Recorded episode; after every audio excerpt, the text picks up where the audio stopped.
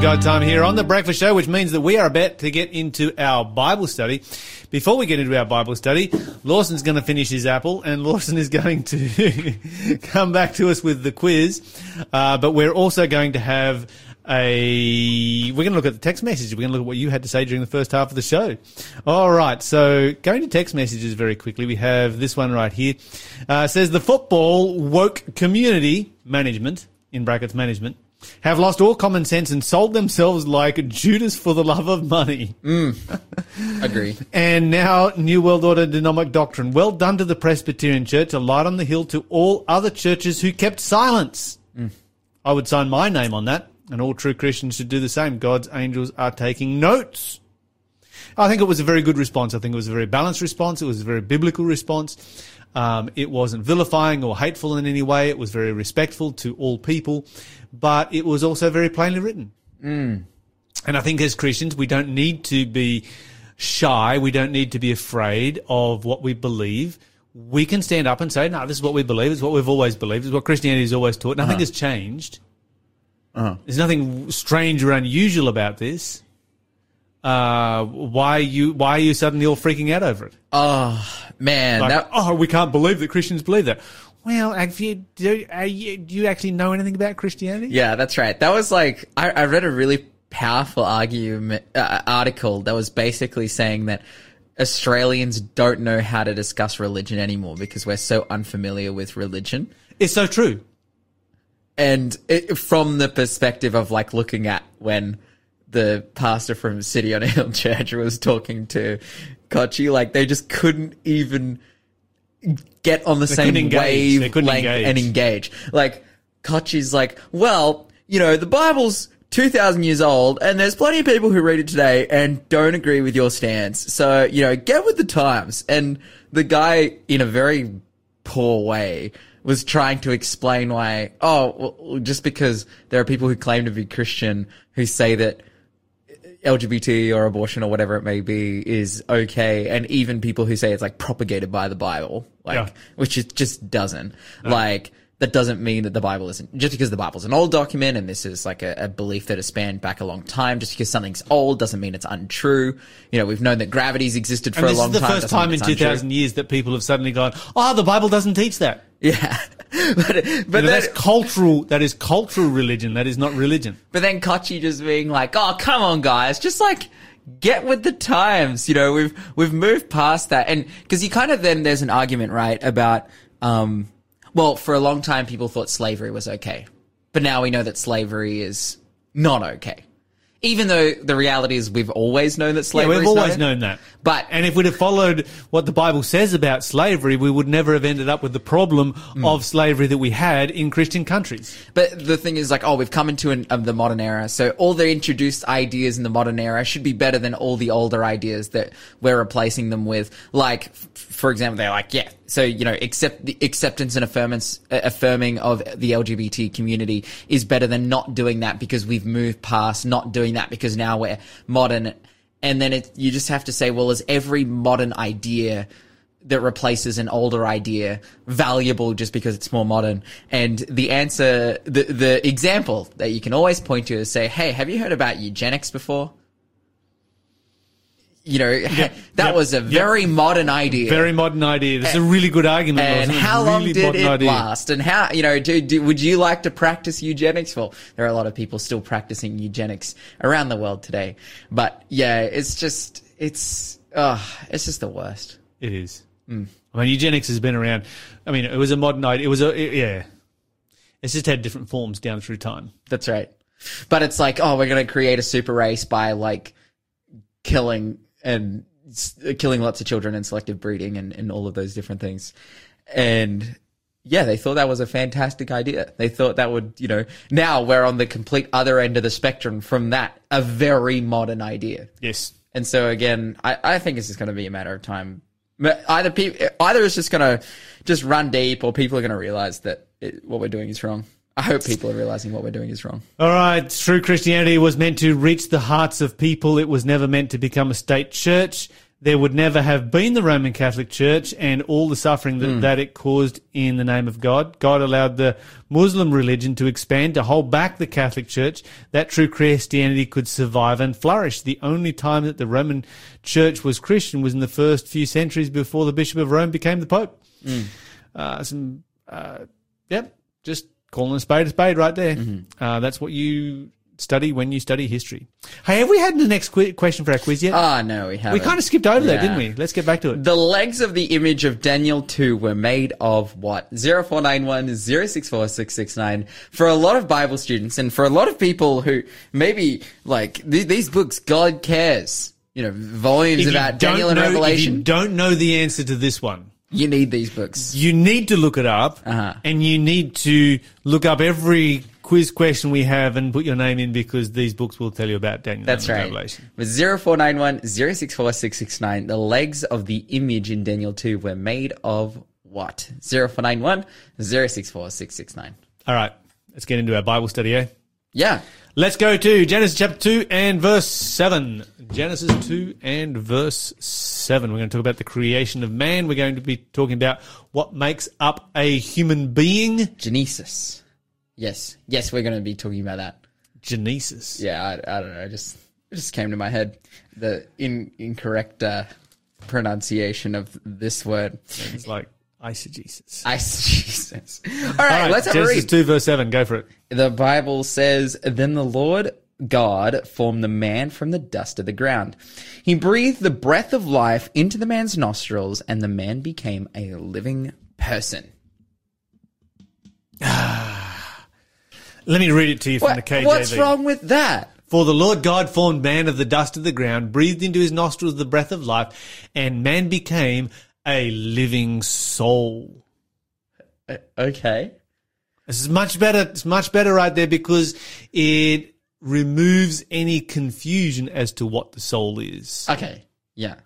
There is a lot of confusion about what the soul is in today's world. And a lot of mm-hmm. people assume that the soul is a ghost mm. or a spirit. Mm-hmm. Something that lives somewhere inside us and something that floats away the moment that we die. Oof. Yeah. However, the Bible does not teach that.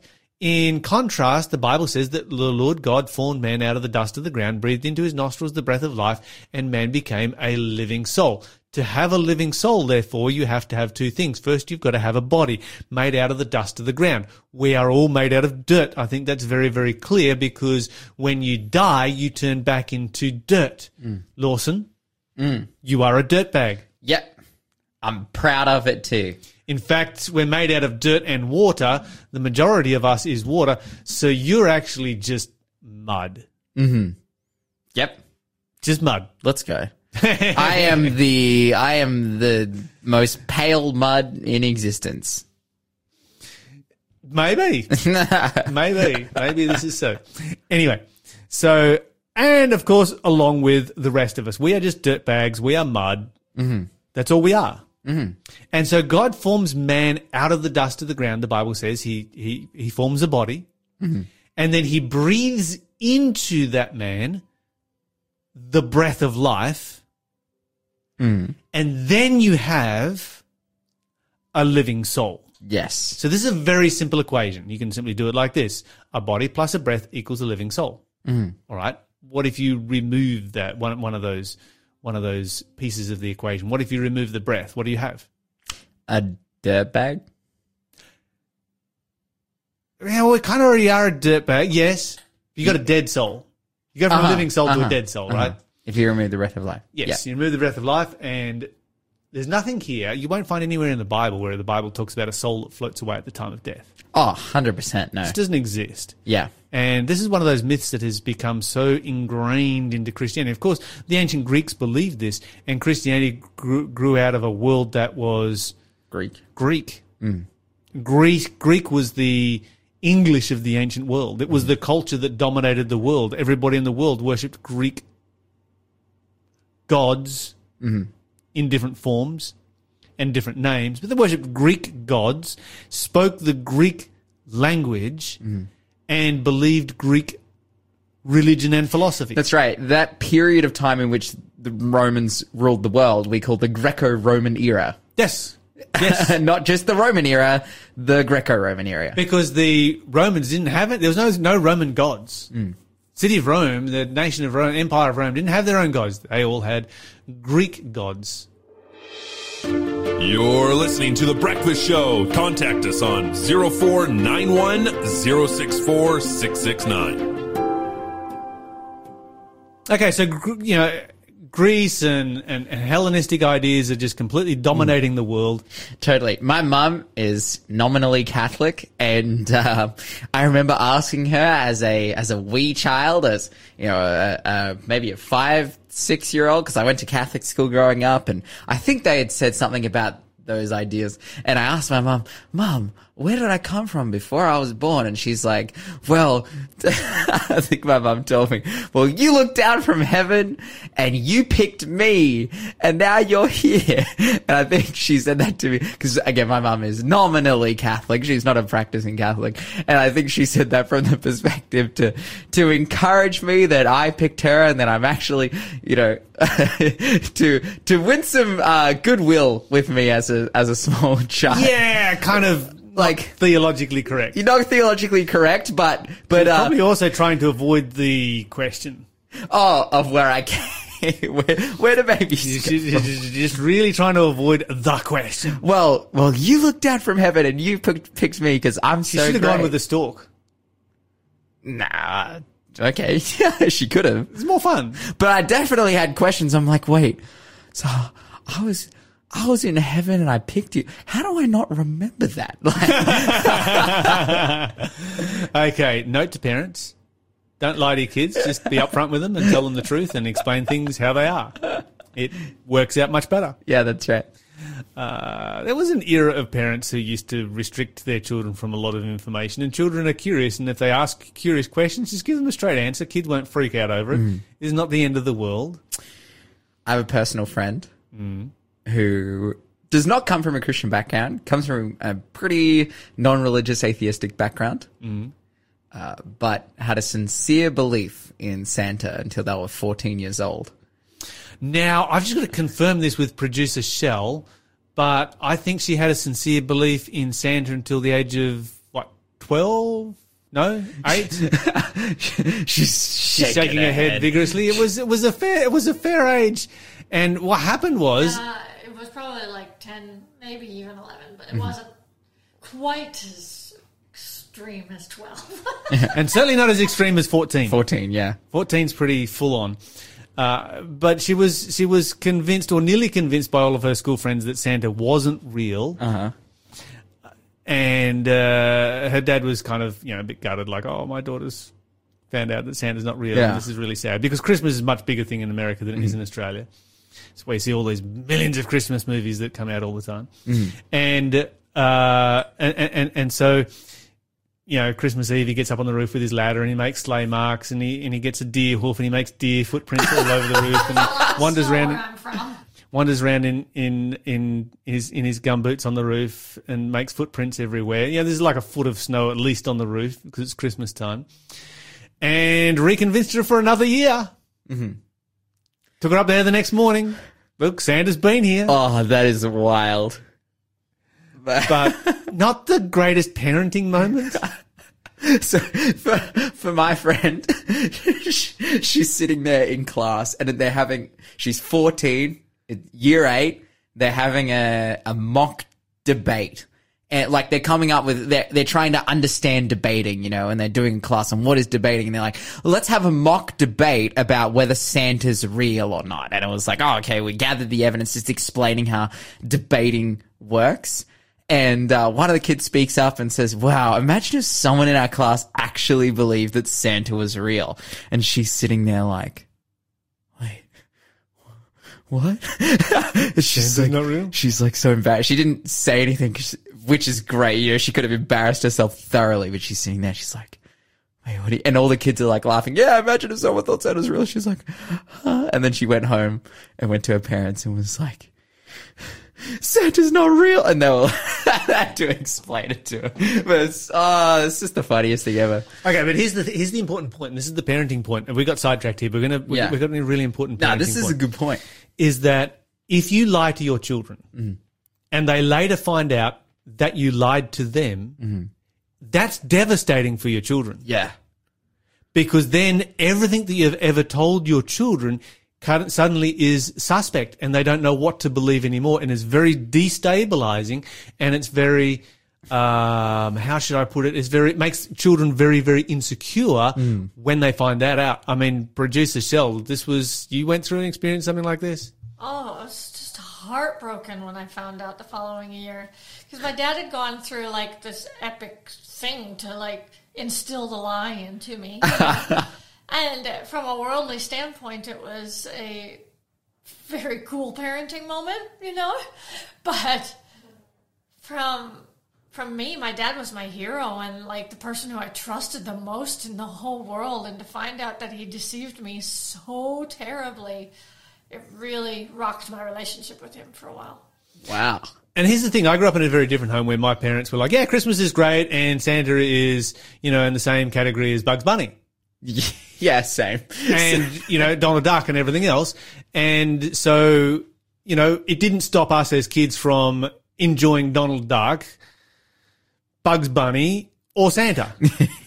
But we were never deceived as to the fact that this person was real. and then when my parents came to talk about Jesus, that was a different category. wow. Mm. Like, no, this is actual reality. This is fantasy. And it's important that parents differentiate between fantasy and reality, reality for their children so that they do feel secure, they don't become deceived. Don't ever lie to your children. It's a terrible, terrible thing because they will find out at some particular point And then suddenly everything you've ever said to them throughout their entire hmm. life is now suspect. Mm-hmm. And also, you've taught them how to lie, and so they think now it's okay for them to lie to you. Yes. Hmm. Yes. You model lying to your children and then you get upset when they lie to you. Hmm. But we relating it back to our Bible study, you're thinking about the myth of the immortal soul that has been perpetuated as something that the Bible how did we expressly teaches.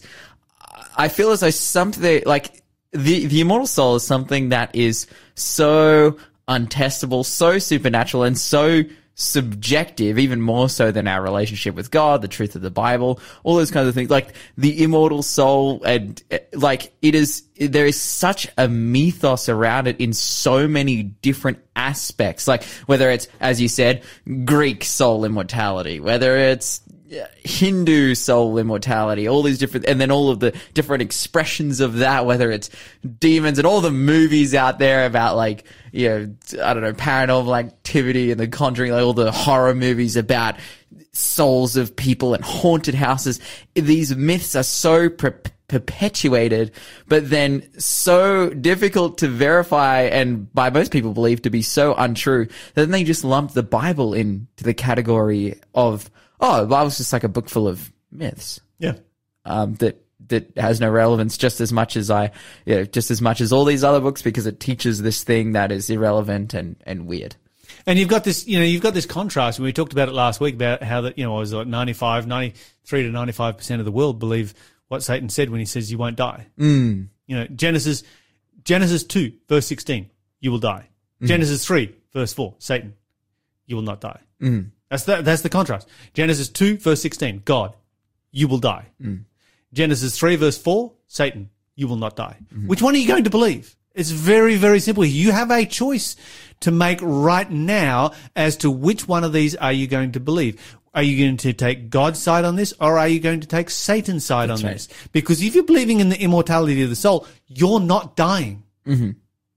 You're continuing to live. Mm-hmm. And that's not what God is saying. God is saying, no, you will die. It's really that simple. Okay, so if we come back to our passage here under consideration, uh, Genesis chapter 2 and verse 7, let's, let's, uh, go over to verse 19 as well. Genesis 2 verse 19. The Bible says in Genesis 2:19, "So the Lord God formed from the ground all the wild animals and all the birds of the sky. He brought them to the man to see what he could call them, and the man chose a name for each one." Okay, so what's the difference here between, uh, what, what, what's actually taking place between humans and critters? Well, it seems as though they're both formed from the ground. So, The, the, the difference that's stated there is that you know God breathes into their into man's nostrils the breath of life. Mm-hmm. You know, it's a very personal kind of experience right there. It's uh, you know if you're going to do mouth to mouth resuscitation on someone, which is the nearest we would ever get to something like that, which is nowhere near it. It's a pretty personal experience. You're listening to the Breakfast Show podcast on Faith FM. Positively different. We're about to get back into our Bible study. Before we do, Lawson's going to bring you another question for the quiz. I am, and that next question, the very last question. What person, seventh in Adam's line, did Jude quote? 0491 064669 is the number to call if you know the answer. If you do, you'll go into the quiz, into the draw to win God Cares, a message of Daniel and the message of Revelation. These are verse by verse Bible studies, commentaries on what these two amazing prophetic books are actually saying to us. But again, that question was, what person, seventh in Adam's line, did Jude quote? All right, let's head over to the book of Ezek- Ecclesiastes, not Ezekiel, Ecclesiastes. Ecclesiastes. Ecclesiastes. You want to take a guess where we're going? 12, Nope. 1, Nope. 10. Nope. I, I don't know. Three. 3, okay. okay, fair enough. Ecclesiastes chapter 3, verse 19 and 20. Let's read about it right here. Okay, Ecclesiastes chapter 3, 19 and 20, where the Bible says, For people and animals share the same fate. Both breathe and both must die. So people have no real advantage over the animals. How meaningless. Both go to the same place they came from, dust, and they will return to dust. Yeah, Solomon's a bit down when he writes Ecclesiastes. That's right. It's kind of end of life crisis type vibes. Uh huh. Uh-huh. But anyway, I'll read that from the KJV. That which befalls the sons of man befalls beasts. Even one thing befalls them. As the one dies, so the other dies. They all have one breath. That a man has no preeminence above a beast, for all is vanity. All go unto one place. All are of the dust, and all return to the dust again. And this is what the Bible says. The Bible says we die in the same way that animals die. We have the same breath. When that breath is gone, that gift from God is gone. The gift of the gift of life, God takes it away. We mm-hmm. die. Mm-hmm. We can read about it in Psalms 104. Let's go to Psalms 104. Mm-hmm. Psalms 104, we're going to read verse 29 and 30. Psalms 104, verse 29 and 30. Lawson, what have you got for us there in your. The Bible says, verse 29 and 30, but if you turn away from them, they panic. When you take away their breath, they die and turn again to dust. When you give them your breath, life is created and you renew the face of the earth. Okay, so here you've got the equation that you have in Genesis chapter 2, mm-hmm. kind of repeated, but it's also reversed as well. Mm-hmm. So it's repeated in reverse. So in Genesis chapter 2 and verse 7, the Bible says God formed man out of the dust of the ground. So he's made a body. Out of the breath of life, man becomes a living soul. Then here you've got the reverse of that, where the Bible says uh, in uh, verse 29, uh, you take away their breath, they die and return to dust. So he forms man out of the dust of the ground, breathes into his nostrils the breath of life, man becomes a living soul. Then in Psalms, he takes away their breath and they return back to dust. Mm. It's a very simple equation. But Psalms goes one step further because Psalms says, Psalms then goes on and says, oh, and then you send forth your breath and they are recreated again. In other words, they mm. are re- resurrected again. Wow. So you've got death. Sorry, you've got you've got life in Genesis two. Then you've got death in Psalms one oh hundred four verse twenty nine, and then you've got resurrection in verse thirty. Mm. So you've got the equation. There's exactly the same equation written down three times in three different ways. One in relationship to the creation of humanity, one in relationship to the death of humanity, another in the relationship to the resurrection of humanity, and it is always the same equation. Mm. A body plus the breath equals life. It's that simple. Yeah, and when we have that understanding from the beginning, when we interpret the Bible using the Bible and we, we Yes. create a Yes. weight of evidence argument saying, okay, this is what the Bible says life is, we can come to passages like when Jesus says, Lord, receive my spirit, and we know exactly what he's talking about. Yes. He's gonna die. the breath of life is going to leave That's him. right. Particularly if we look at what the word spirit means. Hmm. Okay. So we ask ourselves, and sometimes I ask people in a Bible study, whereabouts in the body do you think the spirit lives? Hmm. Like, oh, in the brain, in the heart, in the center of my being. Hmm. You know, I all have these airy fairy ideas about some little ghost that is floating around inside of them. Whereas the Bible tells you exactly where it lives. So if I go over to Job, hmm. uh, let me see here, Job 27 and verse 3, it says this, all the while my breath is in me and the Spirit of God is in my nose. The word spirit here comes from the Greek word pneuma or the Hebrew word ruach, and both of them simply mean breath. Mm-hmm. And so when God sends his spirit, this is the human spirit, of course, not the Holy Spirit or ministering spirits, but the human spirit, when he sends his spirit, that's breath. He sends the breath of life, and life comes. He removes the breath of life, and a person dies. Yeah. And Everyone who ever dies, all die. Everyone dies from the same thing. You know that, right? Suffocation is a Lack of breath. lack of breath. Every yeah. person dies from lack of breath. Yeah, that's right. But yeah, we can actually read those because someone someone would say, "Oh, but what about when it says that God received Jesus' Spirit?" And it's like, well, we know exactly what that means. That's right. Just read the rest of the Bible, and you can interpret that verse correctly. He stopped breathing. God took back the breath of life. That's right. And Jesus was dead. And you know what? Like, you know what would convince me otherwise? I'm like, show me the part of the Bible where Jesus, when the Bible says that his spirit was received by God, Jesus was in heaven while he died. Well, there are some who would say that he was in hell, Oh, yeah. preaching to the spirits in prison. Oh, correct. That's yeah. a pretty wild one. uh huh. It's like, wait a minute. Why would Jesus go to hell? Mm-hmm. These people, first of all, why would Jesus be there? Secondly, uh, these people are already lost. Mm-hmm. What use is it going to be to preach? To, why would you preach to people who are already lost? And then from that one verse, And- people build entire Oh, an entire doctrine. theology. And there's nowhere in that passage that says that when Jesus died, he went anywhere other than the tomb. Yeah, There's right. nowhere in the Bible that says that Jesus went anywhere other than the tomb. Yeah. In fact, if you read the previous verse to that, it tells you exactly what it's all about. In fact, why don't we go over there very quickly and let's read it. It will tell you exactly how he preached him, because understanding how he preached tells uh, helps us to understand when he preached. And the Bible tells you both how and when this particular event took place.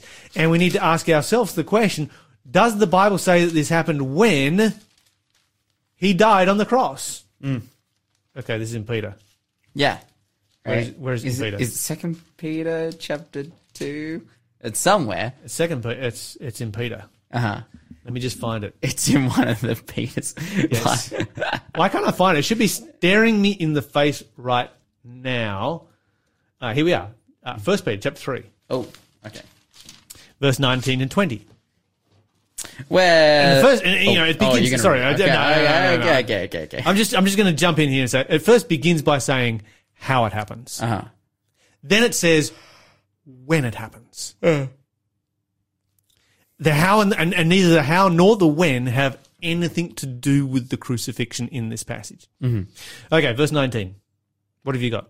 It says, So he went and preached to the spirits in prison, those who disobeyed God long ago, when God waited patiently while Noah was building his boat.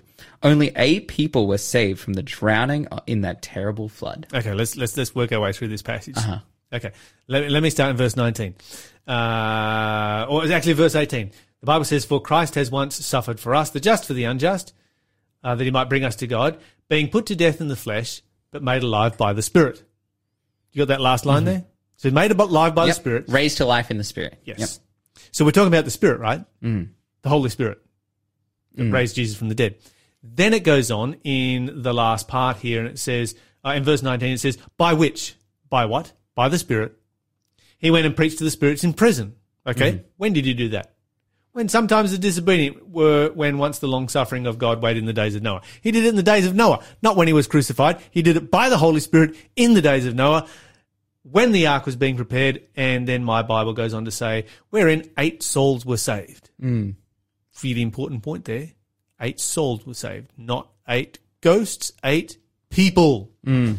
We're going to talk more about it as we work our way through this week. You're listening to the Breakfast Show podcast on Faith FM. Positively different. Well, we've come time for question of the day. Before we get to it, Lawson's going to bring to us some answers for the quiz questions, and then we'll be into our question for the day. That's right. In what situations did Paul say he had learned to show content or to be content? Whatever circumstance. In all circumstances, that's what he said. Uh, who said ye stiff necked and uncircumcised in heart and ears? That was Stephen. It was the witch of Endor that was consulted by King Saul. Those legs on the Daniel 2 statue were made of iron. And finally, it was Enoch, the seventh person in Adam's line that Jude quoted. But right now, it is time for. Question of the day. All right, Lala, question of the day today comes from the book of Genesis. It says, and from Sid asking the question, he says, What does God mean in Genesis 6, 5 to 8 when he is talking about repented and, and repentant? Is God making repenting about having made us, or did he feel we were a mistake? Okay, so uh, the first thing that comes to mind right here is that we understand repentance through our own eyes. And as human beings, when we repent, we are repenting because we have sinned. Mm-hmm. Repentance does not mean necessarily that you have sinned. The word repentance simply means sorry or grieved. And so God is not repenting in this particular case in the way that a human being would repent, because a human being would be, would be repenting from having sinned. But does that mean that God is not sorry or that God is not grieved? No, the answer is that God is very sorry and very, God is very grieved. Uh, here in chapter Genesis 6 and verse 6, the Bible says, And it repented the Lord that he had made man on the earth, and it grieved him at his heart. And the Lord said, I will destroy man whom I have created from the face of the earth, both man and beast and the creeping things and the birds of the air, for it repents me that I've made them. But Noah found grace in the eyes of the Lord. So it's a fairly strong language right there. And uh, the implication here is that God, you know, a lot of people read that and like, well, God obviously made a mistake. No, God did not make a mistake in making human beings. God made human beings that had the power of choice and human beings made the mistake.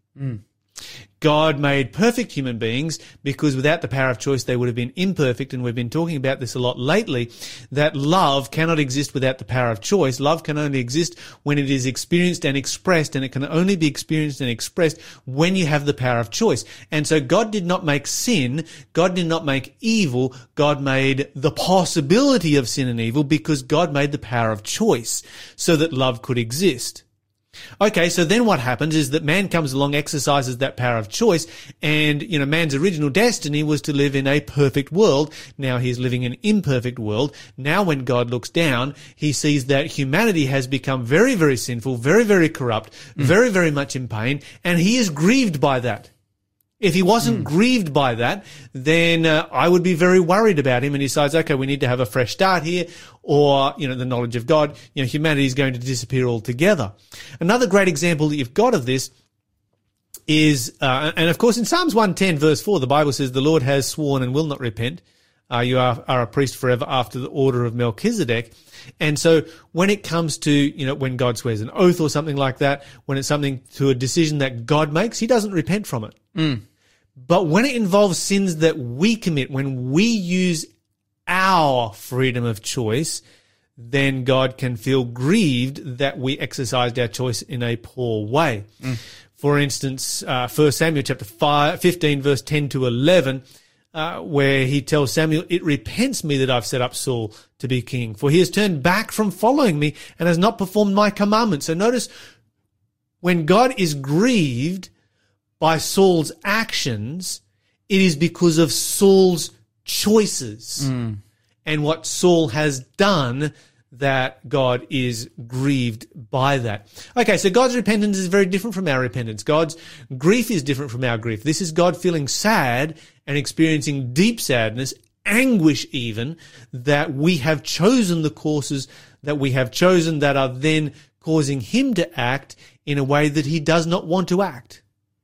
Uh, if that did not bring him grief, then once again, we would be very, very concerned by that.